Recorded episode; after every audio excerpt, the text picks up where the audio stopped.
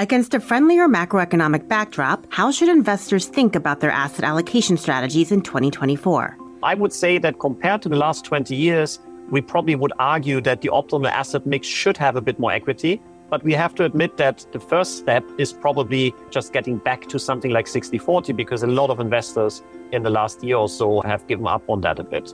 I'm Allison Nathan, and this is Goldman Sachs Exchanges.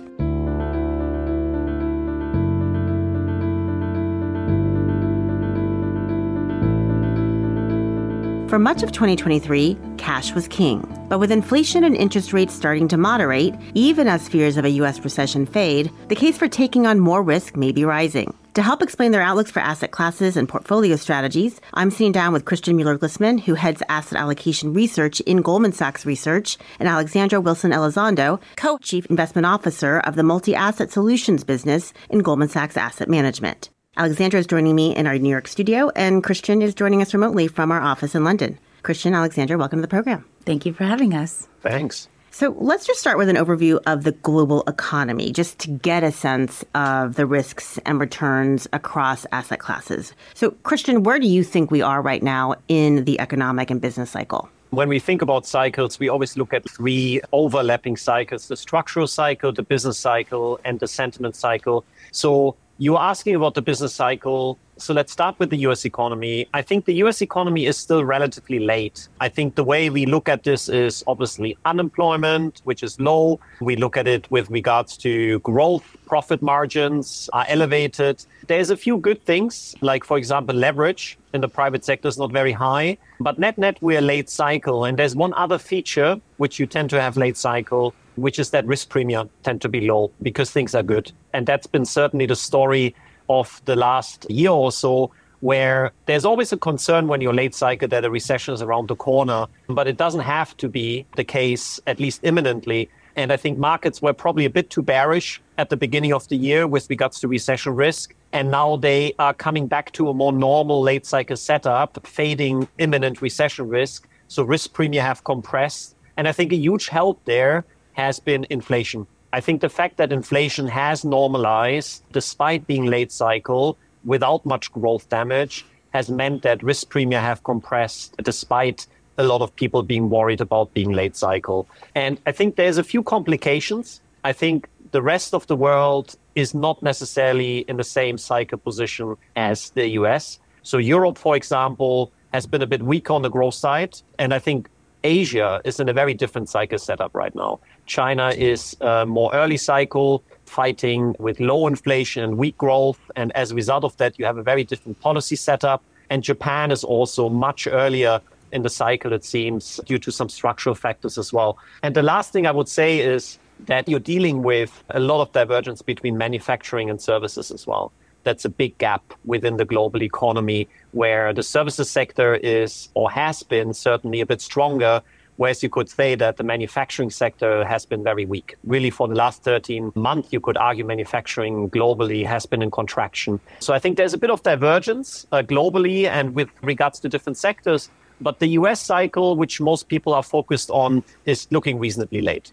And just to clarify, when you say reasonably late, though, you're not necessarily expecting that we're in recession in 2024. Just to be clear, Goldman Sachs Investment Research doesn't forecast a recession in the coming year right? That's exactly right. And I think this is important. To me, an economy can be late for a long time. Like the definition of being late doesn't mean there's a recession around the corner. We've done a lot of work on that. There have been late cycle periods that last several years. But it does mean that the cyclical growth potential of the economy is limited because you cannot grow above trend easily for two reasons. First of all, you are already above trend in some regards. And secondly, there's a speed limit that comes from potentially inflation and from policy with being late cycle. And that's the second factor. When risk premia are low and central banks are tightening policy, which is often the case late cycle, there's a constraint on valuations and valuation expansion. So that's the way I would interpret the statement with regards to late cycle. It doesn't mean that we expect a recession around the corner. Definitely not.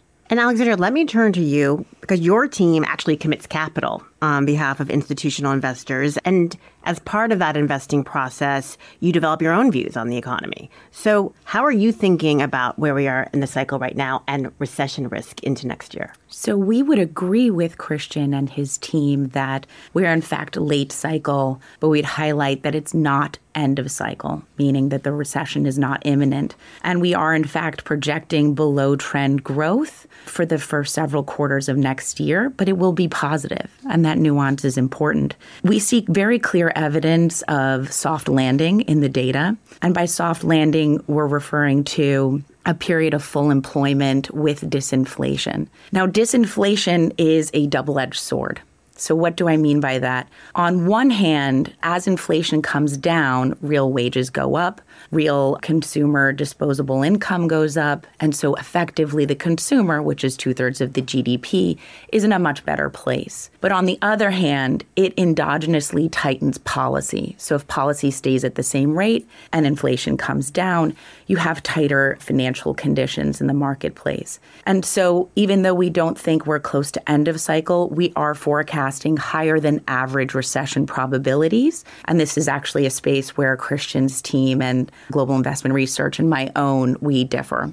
So, we're putting it about 30% probability of recession, which is higher than average, which is around 12 to 15. And the thing about that means that there's a really low margin of error and so, what are we looking for in terms of seeing what could ultimately turn the dial a little bit quicker? Some things we're watching is within the consumer, which we highlighted the level of importance this year, just as they drew down savings, really was a very strong impulse for the economy. We're seeing delinquencies on auto loans up close to 2008 levels, delinquencies on credit cards increasing, and the rate of interest on credit cards as they start to use them more is close to all time highs at 20%. And this is all happening while that fiscal impulse is really falling to the wayside. And so that's really important. But what ultimately really is driving consumption in the consumer is the labor market you still have about 3 million jobs to unemployed workers in the marketplace, which just goes to show that there's still a very healthy labor market there.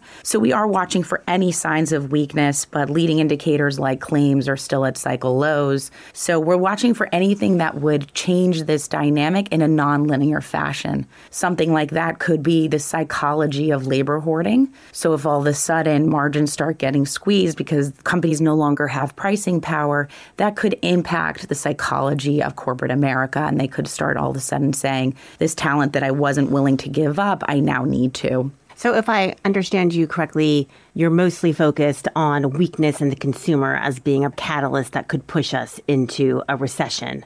But right now, the indicators aren't pointing substantially in that direction. So, you're not forecasting it, but you're a little bit more bearish on the risk than Christian. Yes, exactly. There's some levels of softening, but there's still a lot of strength. So both of you think growth is going to remain positive in the coming year. And Christian, your tone seems to be a little bit more positive than Alexandra. But Christian, if you think about the fact that equity markets have already run up and the markets are pricing a lot of cuts, as Alexandra began to discuss, is there still money to be made if your more benign outcome does play out? Yeah, so I think this comes back to the sentiment cycle. I think the business cycle in general is supportive and to some extent, that's been our asset allocation. We want to be invested going into next year. We're neutral equities, neutral bonds, and we've downgraded cash from an overweight and so to some extent, we're going back to a 60-40 portfolio. And we discussed this on the program before. We were quite worried about 60-40 portfolios in the last year or two. So from that perspective, the macro conditions are conducive. There's money to be made, but the sentiment cycle has already shifted materially. And that's both the case for equities and for bonds. And that means that there can be setbacks. The question now is, should you now turn bearish again on 60-40 or on equities and bonds because markets have run ahead of the macro and ahead of maybe our expectations. And I think that's tough. Unless the macro momentum significantly changes, so inflation accelerates or disappoints and or growth, as Alexandra was mentioning earlier, shows signs of weakness, maybe in the consumer, we think you need to stay the course. And if the setbacks occur, and there's no significant change to the baseline, you probably use that as an opportunity to buy the dip and buy the dip in equities and bonds and get back to being fully invested. And I would argue that there's a lot of investors that are still having significant cash If we look at money market funds, the assets under management, we're looking at $8 trillion. If we talk to institutional investors, if we talk to also end investors, there is certainly short duration fixed income, probably an overweight versus when people are normally. So we do think that there could be setbacks. I think the market has moved very fast. But I would argue that these will probably be opportunities with our baseline to further shift towards being invested. And I think it's tough to necessarily argue that the upside we're seeing next year is for 60 40 from here. And also the upside when we published a month ago, our outlooks, I don't think was that strong because you didn't have a recession. The biggest opportunities for assets usually tend to be around recessions for bonds because you have bonds doing very well during the recessions, for equities because you recover. That's when you get the biggest above average returns for the assets. In a soft landing, sadly, return potential is always a bit capped to the upside. But I think the other important thing I would mention is we were talking a lot about risk. Like while there's always focus on return, one of the reasons why we said it's time to be invested next year is also that we expect lower risk for multi-asset portfolios because you actually have more diversification. So I think all of that tells us, yes, markets have seen a lot of relief. We would be selective in leaning against that, focus maybe more on relative value opportunities rather than shifting too aggressively the beta. And certainly if there's setbacks occurring because of growth and rate shocks, they might be buy the dip opportunities. But just to again clarify, when you think about portfolio construction today, are you saying stick with a 60 40? Are you leaning in a certain direction? What is your mainline portfolio construction recommendation at this moment? Yeah, I mean, the whole optimal asset mix obviously depends on the investor. People often kind of start with the 60 40 because it's a popular benchmark. It's actually since 1950, we found since World War II, it has been the highest Sharpe ratio portfolio. So if you owned a 60 40 portfolio since 1950, that wasn't a bad idea, even though occasionally it was a bad idea, like in the 70s or last year. So I would say probably 60 40 is not a bad starting point. And clearly the last 20 years 60-40 was a very strong strategy so a lot of people say are you now going back to that the funny thing is the optimal portfolio in the last 20 years was not 60-40 it was actually 40-60 so if you look at the highest Sharpe ratio portfolio it was more like a risk parity strategy like a 40% equity 60% bonds so i would say that compared to the last 20 years we probably would argue that the optimal asset mix should have a bit more equity but we have to admit that the first step is probably just getting back to something like 60 40 because a lot of investors in the last year or so have given up on that a bit. And when you say Sharpe ratio, it's just the key measure of risk versus return. That's exactly right. It looks at the excess return the portfolio delivers versus risk free rates divided by volatility. Question on that 60-40 though because we talked a lot about in the last year or two the fact that the 60-40 portfolio just wasn't working well as a diversifier because bonds and equities were moving together. That's still been the case recently. Do you think that will change in 2024 that's exactly our expectation for next year. I mean, right now they're still very closely moving together, but I think we got to ask ourselves why that is. And I think in the last year or two, inflation and rates volatility were the main driver of markets. And that means that equities and bonds move more together. And I think next year we expect rates volatility to come down. Inflation is already coming down. And by extension, inflation volatility should come down. And there's a bit of more potential for growth volatility. So putting this all together, there is probably more diversification benefit. So normalization of inflation makes bond markets a better buffer for equity. And we definitely think our economists have said the same that if there's something going wrong in the economy, the Fed has a lot of scope to buffer that and to react. And they seem very reactive. And that's essentially the central bank put. There's a certain sensitivity to financial conditions tightening. And from that perspective, you are going back a bit to the central bank put we had in the last 20 years. And Alexandra, you obviously have a bit more caution in terms of thinking about the macro outlook. So, what asset allocation strategy makes the most sense to you right now heading into 2024? So, to your point, in line with our economic outlook, we are cautiously constructive on interest rates. Similarly to what Christian was mentioning, we think that investors in particular, because they saw how quickly cuts were pulled forward this year, will want more confidence in cash flow. So that means that they're worried about reinvestment risk. And that multiple trillion dollar figure that Christian quoted should ultimately leave money markets to go out and towards the belly of the curve. So we are extending duration or adding interest rate risk to portfolios. But the thing to note, which was important this year, is that supply is expected to remain elevated next year in treasuries, about 20% more. And so we are going to use some of that supply pressure that you could see in the market, add into that position slowly over time. And as it relates to equities, inflation coming down and moderate levels of growth are good for equity markets. And typically, going into a Fed cutting cycle, large cap equities do quite well. So even though equity markets may appear very highly overvalued, so I believe at 19 times forward earnings, you're seeing about like 90th percentile over the last decade in terms of valuations, there is opportunity for that to continue to go forward. So we see equal risk to the upside and the downside. And so, what we're preferring to do from a total strategic asset allocation perspective is to stay invested in equities, but to underweight bonds, corporate credit bonds against that. So, in a beta neutral term because we think valuations have really screamed in corporate credit, but we still see fundamentals being strong there. It's just a, from a total portfolio construction, it pulls together nicely to have those hedges considering the risk that we talked about earlier. I want to talk more about hedging risk because obviously we are in a very volatile moment in the world, a lot of geopolitical risk. But before I do, when we talk about these overweight and underweight recommendations, I mean, they are somewhat static in the sense that neither one of you want to change your recommendations that quickly. And then the macro environment doesn't necessarily change that quickly, but yet the markets are moving so quickly. So, Alexandra, I'd be interested to hear how you all adapt to that in your investment process how do you adapt to a very fast moving market relative to your overall view of the world?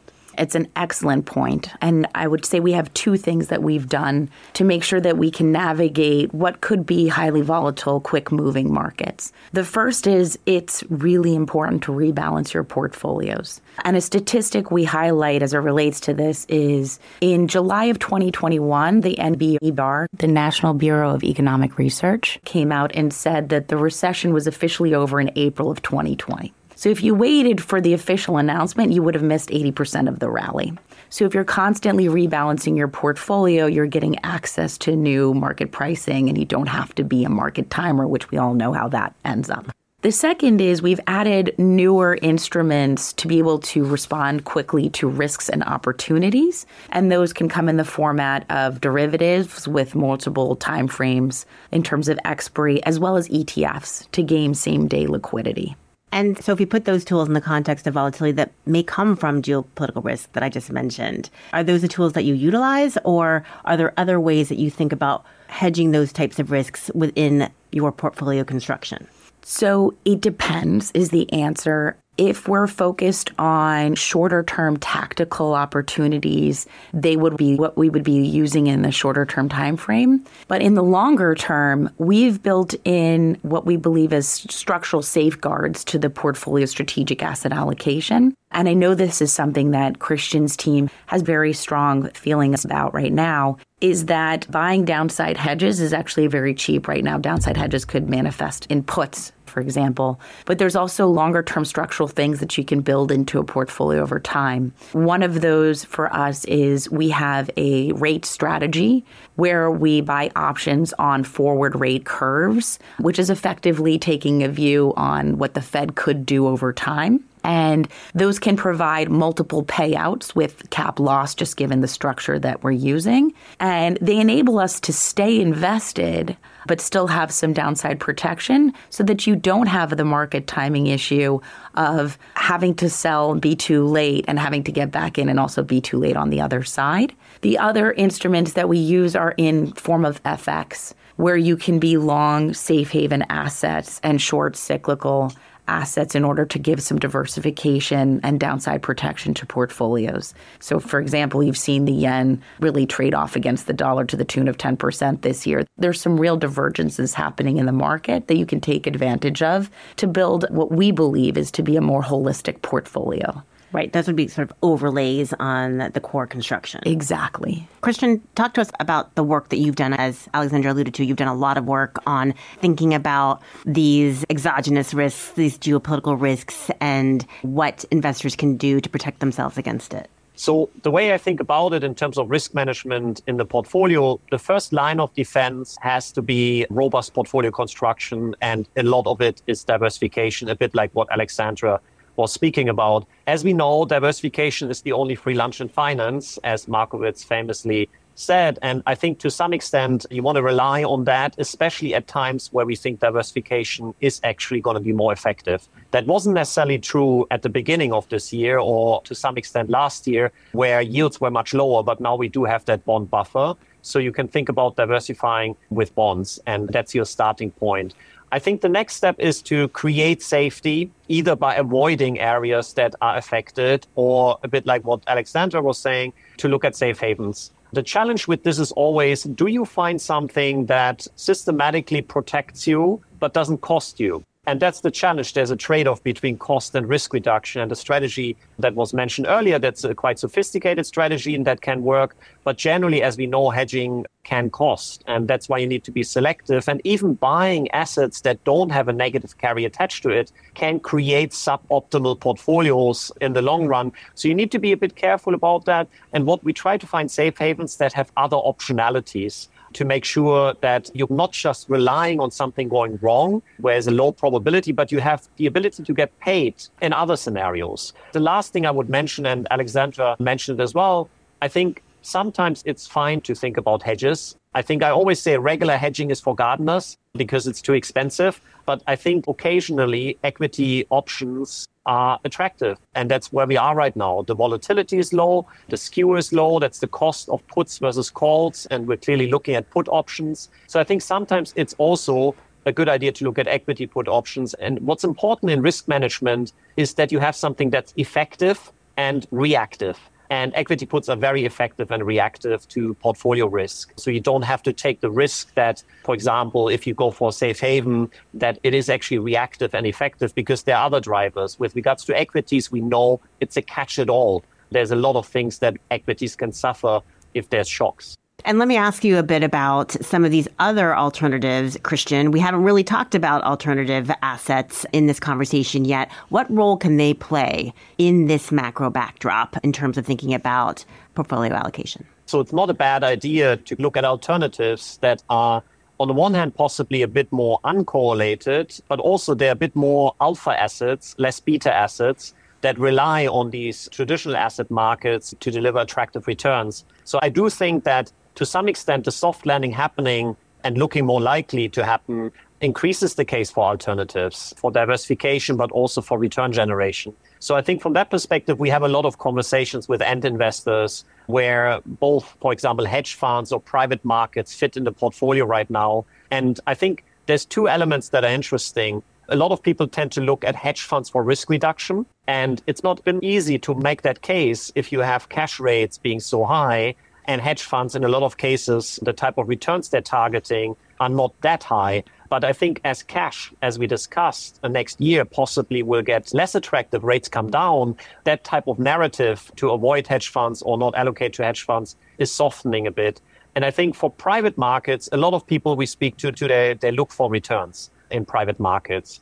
And like the way I think about private markets is it's a very highly active form of asset management, like a very active strategy concentrated portfolios, direct engagement with the assets, negotiation of covenants, managing recovery rates. So to some extent, it's in line with what I said, shifting from beta to alpha a bit to look at private markets. We don't necessarily put much value on the lack of reporting, which kind of lowers the reported volatility. And I think a lot of the asset allocators we, we speak to today look through that in their portfolio optimization anyhow. But that's another benefit a lot of people were very concerned about private markets this year. And we talked about this on the program. Is there a big potential for private market valuations to catch down to public market valuations? And for sure, there is still some residual risk, but public market valuations have actually picked up again. So the gap is not that large anymore. So the private markets might have gotten away with it, if that makes sense, and actually smooth volatility, which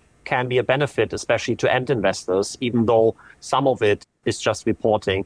So we do actually think that there is value in these markets. We've had a lot of focus on private debt in particular because people want to be a lender, but the type of public credit spreads you're getting are not that attractive. So people have been looking at private credit to look at more attractive opportunities to benefit from the higher for longer environment on the one hand, but from being a lender at a time where some corporates and some people need to refinance. Is that what you're seeing, Alexandra? What are you seeing on the alternative investment side? So we believe that privates and alternatives are an integral part of your long-term strategic asset allocation depending on your liquidity profile needs. To similar points Christian was making, within the private markets you can actually have an acyclical experience. And that means that because you have more control in some instances, you can actively address inefficiencies which might be keeping valuations of a company down in order to extract value. And so that's one way that you might be able to increase alpha in a portfolio. But there's also access to spaces that you can't get in public markets. And those would be things like infrastructure build outs. A lot of the ESG financing is happening in private markets. And you also get the complete life cycle of companies, so early stages that you don't typically get in the public markets. So, along those veins, you get to the point Christian made increased diversification and potential alpha benefits over time. It really depends on what your liquidity needs are because obviously the capital is tied up. So, finally, let me just ask you about some longer term structural shifts that could have implications for portfolio construction. Artificial intelligence definitely comes to mind, such a big theme for 2023. How do you think about shifts in longer term trends like that and how it might impact portfolio construction in the future, Alexandra? So I'll begin with AI, which you can't talk about markets these days without mentioning those two letters. We do agree and believe in the power of AI, and there have been figures that our colleagues in GIR have put out in terms of increased productivity to the tune of 1.5%, potential GDP improvement that could be quite meaningful. We ourselves have been talking about seeing 40% productivity gains within our engineering cohort, but we do think that there are going to be winners and losers as you start to really understand the true implications of AI and how quickly certain segments of the market or sectors should have adapted. And maybe you were too slow or you overpromised and underdelivered. And so we've always believed in the value of active management, but this is one of the spaces that we think it's particularly important because it's been a rising tide lift all boats kind of experience this year.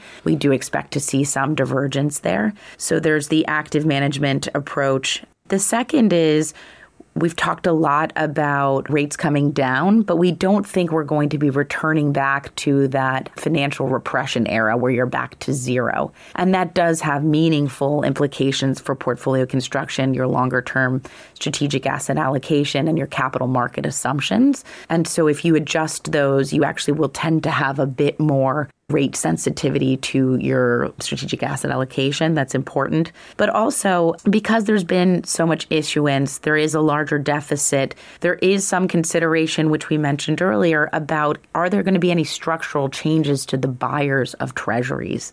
Will they lose some of that defensive property just as a result of the experience we've had over the last couple of years? And so we are paying attention, and that's one of the reasons we are legging towards that allocation rather than going full hog at this point. Christian?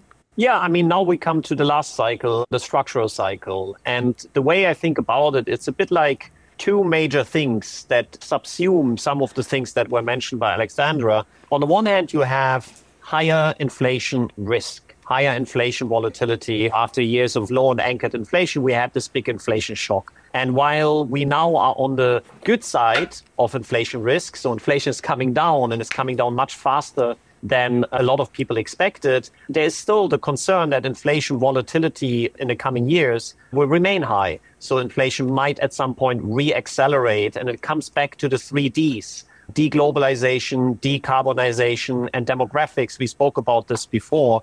And to some extent, these issues, they linger. Um, they're not completely solved. They can create supply shortages, bottlenecks, frictions, and inflation can actually occasionally come back. And the longer term shift in the portfolio we've been advocating in the balanced bear research is that you want to think about real assets in the portfolio and real asset allocation, which in the last 20 years, there was little value of having real assets in the portfolio. They are very poorly defined group of companies as well. There's a lot that falls into that, a lot which has different drivers. So you need to be careful and revisit real assets as a tool in the portfolio.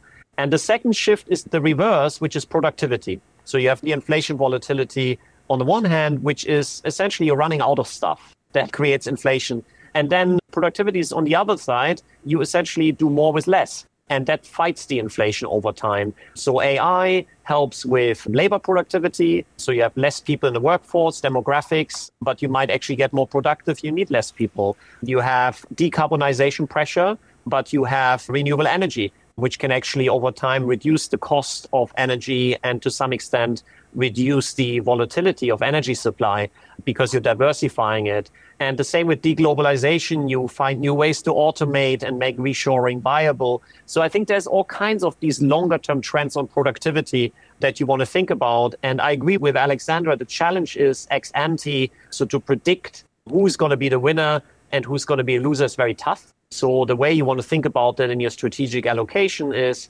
that you probably want to have some optionality, buy some companies and or allocate to areas like venture capital or growth equity that have the ability to take market share and or enable incumbents to become more productive. And I think that's an investment theme that I think will not go away. That's nothing new, really. Technology revolutions happen all the time and they deal with problems we have in society or in the economy. And we have several going on. It's not just AI, it's also GLP 1 and a major healthcare revolution. So I think to some extent, from a structural cycle point of view, it's the balance between the two, like managing and having diversification for inflation risk and inflation volatility, which might come back. There seems to be less urgency on that right now because inflation is actually not a problem.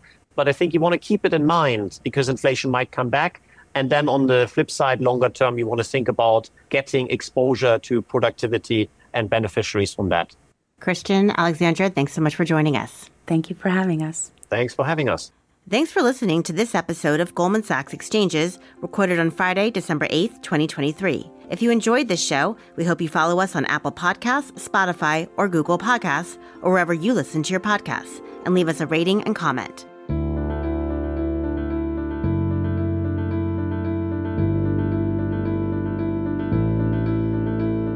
The opinions and views expressed in this program are not necessarily the opinions of Goldman Sachs or its affiliates. This program should not be copied or published without the express written consent of Goldman Sachs. Each brand mentioned in this program is the property of the company to which it relates and is not used to imply any ownership or license rights. Goldman Sachs is not providing any financial, economic, legal, investment, accounting, or tax advice through this program. Neither Goldman Sachs nor any of its affiliates makes any representation or warranty as to the accuracy or completeness of any information contained in this program.